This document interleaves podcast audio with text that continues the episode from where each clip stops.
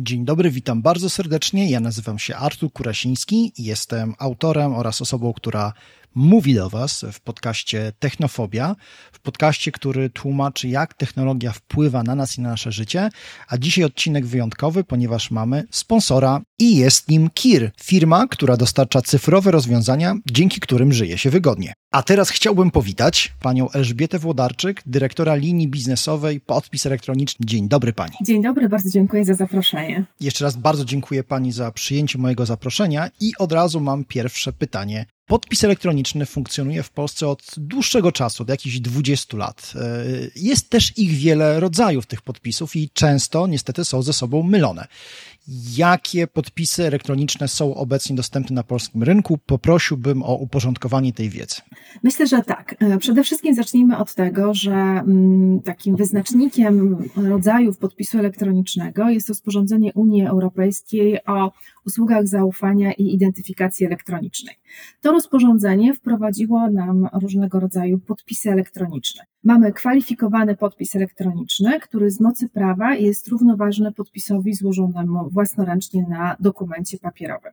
Mamy również zaawansowany podpis elektroniczny oraz zwykły podpis elektroniczny. W przypadku tych dwóch ostatnich rodzajów podpisu strony powinny zaakceptować i potwierdzić sposób takiej autoryzacji dokumentu. W przypadku kwalifikowanego podpisu ta moc prawna nadana przez rozporządzenie eIDAS jest niejako domyślnym mechanizmem, który zastępuje nam dokument papierowy dokumentem elektronicznym właśnie opatrzonym kwalifikowanym podpisem elektronicznym. Rodzaje podpisów elektronicznych przekładają się również na to, kto może wydawać podpisy elektroniczne, w jaki sposób się nimi posługujemy. Kwalifikowany podpis elektroniczny, czyli ten o najwyższej randze, jak można by to określić, jest wykorzystywany wraz z tak zwanym kwalifikowanym certyfikatem podpisu elektronicznego.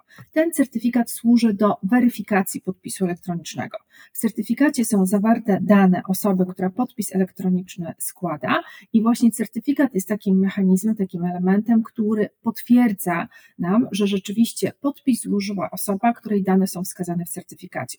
Przy kwalifikowanym podpisie elektronicznym taki certyfikat może wydać tylko tak zwany kwalifikowany podmiot świadczący usługi zaufania. Jest to taki specjalny podmiot, któremu uprawnienia do świadczenia tego typu usługi są nadawane po spełnieniu szeregu wymagań, po przejściu odpowiedniego audytu i to, że certyfikat wydaje kwalifikowany podmiot, oznacza, że tożsamość osoby, dla której certyfikat jest przeznaczony, została zweryfikowana zgodnie z określonymi regułami. Zatem podpis elektroniczny, który weryfikujemy w oparciu o taki certyfikat, jest rzeczywiście podpisem złożonym przez osobę, której dane są wskazane w certyfikacie, no i przez to mamy właśnie tą najwyższą moc prawną, czyli równoważność z podpisem własnoręcznym. W przypadku innych podpisów, czyli tych zaawansowanych bądź też zwykłych, certyfikaty do weryfikacji takich podpisów może wydawać dowolny podmiot, stąd też właśnie ta potrzeba uzgodnienia pomiędzy stronami, czy one akceptują dany sposób autoryzacji, jak również poziom zaufania, jaki dają im certyfikaty wydane przez niekwalifikowane podmioty świadczące usługi zaufania. Bardzo dziękuję za pani wyjaśnienie, to dla mnie jest ogromna porcja wiedzy. A teraz mam taką kolejną obserwację. W Polsce króluje nadal papier. W wielu miejscach, w wielu urzędach, w wielu instytucjach. Czy jest szansa na zmianę mentalności osób, które tym nadzorują, tym procesem? Innymi słowy, żebyśmy mogli wdrożyć tą ideę paperless, czyli tego środowiska, w którym obrót dokumentami następuje już nie właśnie za pomocą papieru, tylko kwestii elektronicznej. Jak pani to widzi? Mam wrażenie, że jeżeli chodzi o taki sektor, komunikację urząd-firma, to tutaj w dużej mierze oparta jest ona już o dokumenty elektroniczne. Od bardzo wielu lat polska administracja, myślę, przodując tutaj w Unii Europejskiej, przechodzi na dokumenty elektroniczne, stąd różnego rodzaju sprawozdania, zestawienia, dane, wręcz muszą być przesyłane w formie elektronicznej, bardzo często właśnie opatrzone kwalifikowanym podpisem elektronicznym, co potwierdza nam, że dane pochodzą z danej firmy i są przez tą firmę autoryzowane. Papier mamy tutaj jeszcze na styku osoba prywatna, urząd, ale myślę, że też te narzędzia, które są wprowadzane przez administrację publiczną, coraz częściej bardzo delikatnie, ale przesuwają tą komunikację w stronę komunikacji elektronicznej. Więc myślę, że rzeczywiście papier jest jeszcze w administracji, ale z czasem będzie go zdecydowanie coraz mniej. A gdybyśmy tak popuścili wodze wyobraźni i postanowilibyśmy sobie trochę popatrzeć w przyszłość, to z Pani punktu widzenia, z Pani doświadczenia, jak to jest możliwe? Kiedy możemy dojść do takiego właśnie poziomu paperless, że nie będziemy już dysponowali papierem, tylko wszystko będzie krążyło w postaci cyfrowej? To jest raczej 3 do 5 lat, czy raczej 10 do 20? Myślę, że trudno tutaj wyrokować. W przypadku właśnie, tak jak wspomniałam, firm, ta korespondencja, komunikacja jest coraz bardziej elektroniczna. Tutaj można powiedzieć takim kolejnym elementem, który dokłada klocek elektroniczny do tej całej układanki, jest chociażby KSEF, czyli system, który wymusza wystawianie faktur w formie elektronicznej. Natomiast w przypadku osób indywidualnych, klientów indywidualnych, które komunikują się z administracją, to chociażby takie narzędzia jak mObywatel, platforma obywatel.gov i tak dalej, powodują, że to wejście w świat elektroniczny jest coraz łatwiejsze i myślę, że wraz z tym, jak coraz większa grupa użytkowników przyzwyczajonych do tego typu narzędzi stanie się dominującą, to tym łatwiej będzie pozbyć się papieru. Pani Elżbieto, proszę odpowiedzieć mi na takie bardzo proste pytanie. Co to jest kwalifikowany certyfikat pieczęci elektronicznej i kto może z niego korzystać? Bo spotkałem się z takim terminem, ale powiem szczerze, jest to dla mnie nowość. Tak, to jest kolejne narzędzie, które wprowadziło właśnie rozporządzenie eIDAS, czyli poza podpisem elektronicznym, który jest dedykowany dla osoby fizycznej, czyli podpisuje się jako ja i do tego wykorzystuje podpis elektroniczny. Natomiast bardzo wiele dokumentach, w bardzo wielu przypadkach nie potrzebujemy tak zwanego oświadczenia woli osoby fizycznej, ale potrzebujemy wiedzieć, czy dokument na pewno wychodzi z danej organizacji, z danej instytucji. I do tego służy pieczęć elektroniczna, czyli pieczęć elektroniczna to jest w cudzysłowie, w takim bardzo dużym uproszczeniu, podpis elektroniczny firmowy, czyli w imieniu firmy potwierdzamy, opatrując dokument pieczęcią elektroniczną, że ten dokument pochodzi z danej organizacji. Pieczęć elektroniczna poza tą identyfikacją kogoś, kto opatrzył pieczęcią dokument, zapewnia nam również to, że dokument po pieczętowaniu nie został na pewno zmieniony. Kwalifikowana pieczęć elektroniczna to pieczęć, do której certyfikat do weryfikacji został wydany przez kwalifikowany podmiot, czyli znowu podmiot, który ma uprawnienia do wydawania tego typu certyfikatu, i gwarantuje, że przed wydaniem takiego certyfikatu zostały sprawdzone dane firmy, zostały sprawdzone informacje, które są zawarte w certyfikacie. Jeżeli mamy pieczęć, którą weryfikujemy przy pomocy kwalifikowanego certyfikatu do pieczęci elektronicznej, to mamy gwarancję tego, że ta pieczęć została złożona dokładnie przez tą firmę, której dane są wskazane w pieczęci. W pieczęci dane identyfikujące firmy to nazwa pełna zgodna z nazwą rejestrową oraz NIP danej firmy. Czyli dostając dokument opatrzony taką pieczęcią, mamy gwarancję, że został on wyprodukowany w cudzysłowie przez taką firmę. Przykłady stosowania pieczęci to właśnie faktury elektroniczne, czyli możemy opatrzyć fakturę pieczęcią elektroniczną. Nie potrzebujemy, żeby pod pieczęcią nam się podpisywała konkretna osoba. Wystarczy, że mamy tą pieczątkę, która potwierdza, że ta faktura pochodzi z tej firmy. Różnego rodzaju zaświadczenia potwierdzające, nie wiem, na przykład to, że jest się studentem jakiejś uczelni, czy też tworzenie kopii różnego dokumentów może być właśnie opatrzone kwalifikowaną pieczęcią elektroniczną. O, to ja mam takie pytanie z tym związane. A czy gdzieś jest opisane, być może nawet w ustawie, kto może posługiwać się taką pieczęcią? Czy jest to dowolna osoba w firmie, czy to może być, nie wiem, tylko na przykład zarząd? Pieczęć działa w ten sposób, że jest ona, tak jak wspomniałam, wystawiana na firmę. Natomiast kto używa tej pieczęci, jest całkowicie w gestii firmy. Ta pieczęć może być wydana w postaci takiego zestawu, czyli karty, na której jest zapisane dane do składania pieczęci elektronicznej oraz sam certyfikat pieczęci. I oczywiście kto w firmie dostanie taką kartę, może w imieniu firmy opatrywać dokumenty pieczęcią. Ale mamy też możliwość zaimplementowania pieczęci w taki sposób automatyczny, czyli pieczęć jest zaimplementowana w systemie, natomiast wrzucamy do systemu dokumenty i dokument automatycznie jest opatrywany pieczęcią. Jest to rozwiązanie, które właśnie pozwala w firmie zautomatyzować opatrywanie dokumentów pieczęcią, a jednocześnie trochę odsunąć ją od użytkownika, w tym sensie, że wrzucam do systemu dokumenty, a to system za mnie wie, czy ma dokument opatrzyć pieczęcią firmową, czy też nie. Czyli albo decydujemy, że chcemy mieć certyfikat do pieczęci, zestaw do pieczęci na karcie. Wtedy każdy, kto dostaje taką kartę do ręki, może w imieniu firmy opatrywać dokumenty pieczęcią, albo możemy tą pieczęć zaimplementować w systemie, zainstalować w cudzysłowie w bardzo dużym uproszczeniu na serwerze i wtedy logika systemu będzie nam tutaj organizowała to, kto może użyć pieczęci i kto może wrzucić dokument do opieczętowania. Oczywiście, jeżeli mówimy o tym pierwszym przypadku, kiedy certyfikat pieczęci jest zawarty na karcie, firma może zamówić dowolną liczbę takich kart. Czyli w mojej organizacji mogę mieć kilka pieczęci, kilka osób może być upoważnionych, co powoduje, że nie muszę zawsze jako prezes albo członek zarządu być jedyną osobą i na przykład być niepokojony na moim urlopie, kiedy ktoś będzie chciał złożyć jakiś bardzo ważny dokument. To jest bardzo dobra informacja. Tylko tu jeszcze należy zwrócić jedną uwagę na różnicę pomiędzy pieczęcią a podpisem z punktu widzenia prawnego. Podpis jest oświadczeniem woli i jest składany przez konkretną osobę. Natomiast pieczęć jest tylko potwierdzeniem integralności dokumentu i jego źródła pochodzenia. Jeżeli składając dokumenty papierowe wymagany jest podpis konkretnych osób zgodnie z reprezentacją firmy, to dalej możemy tu zastosować wyłącznie kwalifikowany podpis elektroniczny.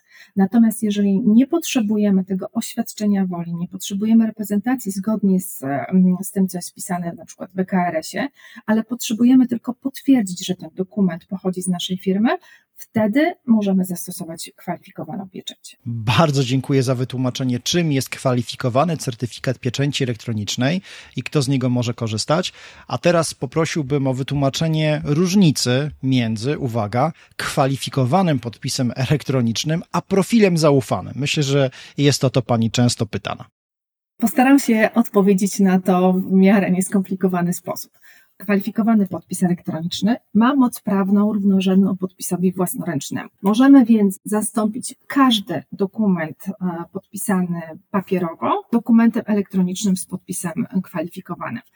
Taki dokument będzie honorowany w całej Unii Europejskiej, dlatego że to wspomniane przeze mnie rozporządzenie eIDAS jest to rozporządzenie unijne obowiązujące wszystkie kraje Unii Europejskiej, czyli na przykład podpisując naszą ofertę certyfikatem kwalifikowanym, wydanym w Polsce. Taki dokument będzie honorowany w każdym kraju Unii Europejskiej. W przypadku profilu zaufanego jest to narzędzie wykorzystywane wyłącznie w kontaktach pomiędzy polską administracją a obywatelami. W związku z tym profilem zaufanym nie podpiszemy na przykład oferty, którą chcemy złożyć w przetargu. W wielu też miejscach w Polsce ten profil zaufany jest profilem osoby fizycznej. W związku z tym, jeżeli składamy jakiś dokument w imieniu firmy, to już jest wymagany tutaj kwalifikowany podpis elektroniczny. Ale proste rozgraniczenie, podpis elektroniczny możemy stosować wszędzie, w całej Unii Europejskiej. Profil zaufany tylko na styku pomiędzy kontaktem obywatel a administracja publiczna. Ja w czasie pandemii miałem przyjemność, albo wręcz byłem troszkę do tego przymuszony, żeby wykupić certyfikat podpisu kwalifikowanego, dlatego że w żaden inny sposób nie mogłem dokonać aktualizacji wpisu mojej firmy w KRS-ie, także nauczyłem się metodą prób i błędów różnicy właśnie między podpisem kwalifikowanym elektronicznym a profilem zaufanym. Tak, no tutaj zapewne składając dokumenty do EKRS potrzebna była Pana identyfikacja w kontekście pewnej firmy, której ta sprawa dotyczyła, natomiast profil zaufany jest tak jakby niepowiązany w tej chwili z żadną firmą, reprezentuje konkretną osobę, która właśnie ma prawo kontaktować się z administracją w sposób elektroniczny. Bardzo sugestywnie i fajnie opowiada Pani o kwestiach takich jak właśnie czym są te aplikacje, czym się różnią te podpisy, ale nadal to jest technologia, nadal to są skomplikowane procesy. Czy jest szansa, abyśmy mieli taki właśnie system, taki podpis kwalifikowany, podpis elektroniczny, który byłby tak prosty jak na przykład, nie wiem, BLIK? Myślę, że on już taki jest, przynajmniej w przypadku naszego rozwiązania udostępnianego przez KIR pod nazwą mSzafir. Przygotowaliśmy dla klientów rozwiązanie, mobilny podpis elektroniczny mSzafir, które można powiedzieć swoim sposobem działania bardzo przypomina BLIK-a i bardzo przypomina dość popularne płatności pay-by-linkowe.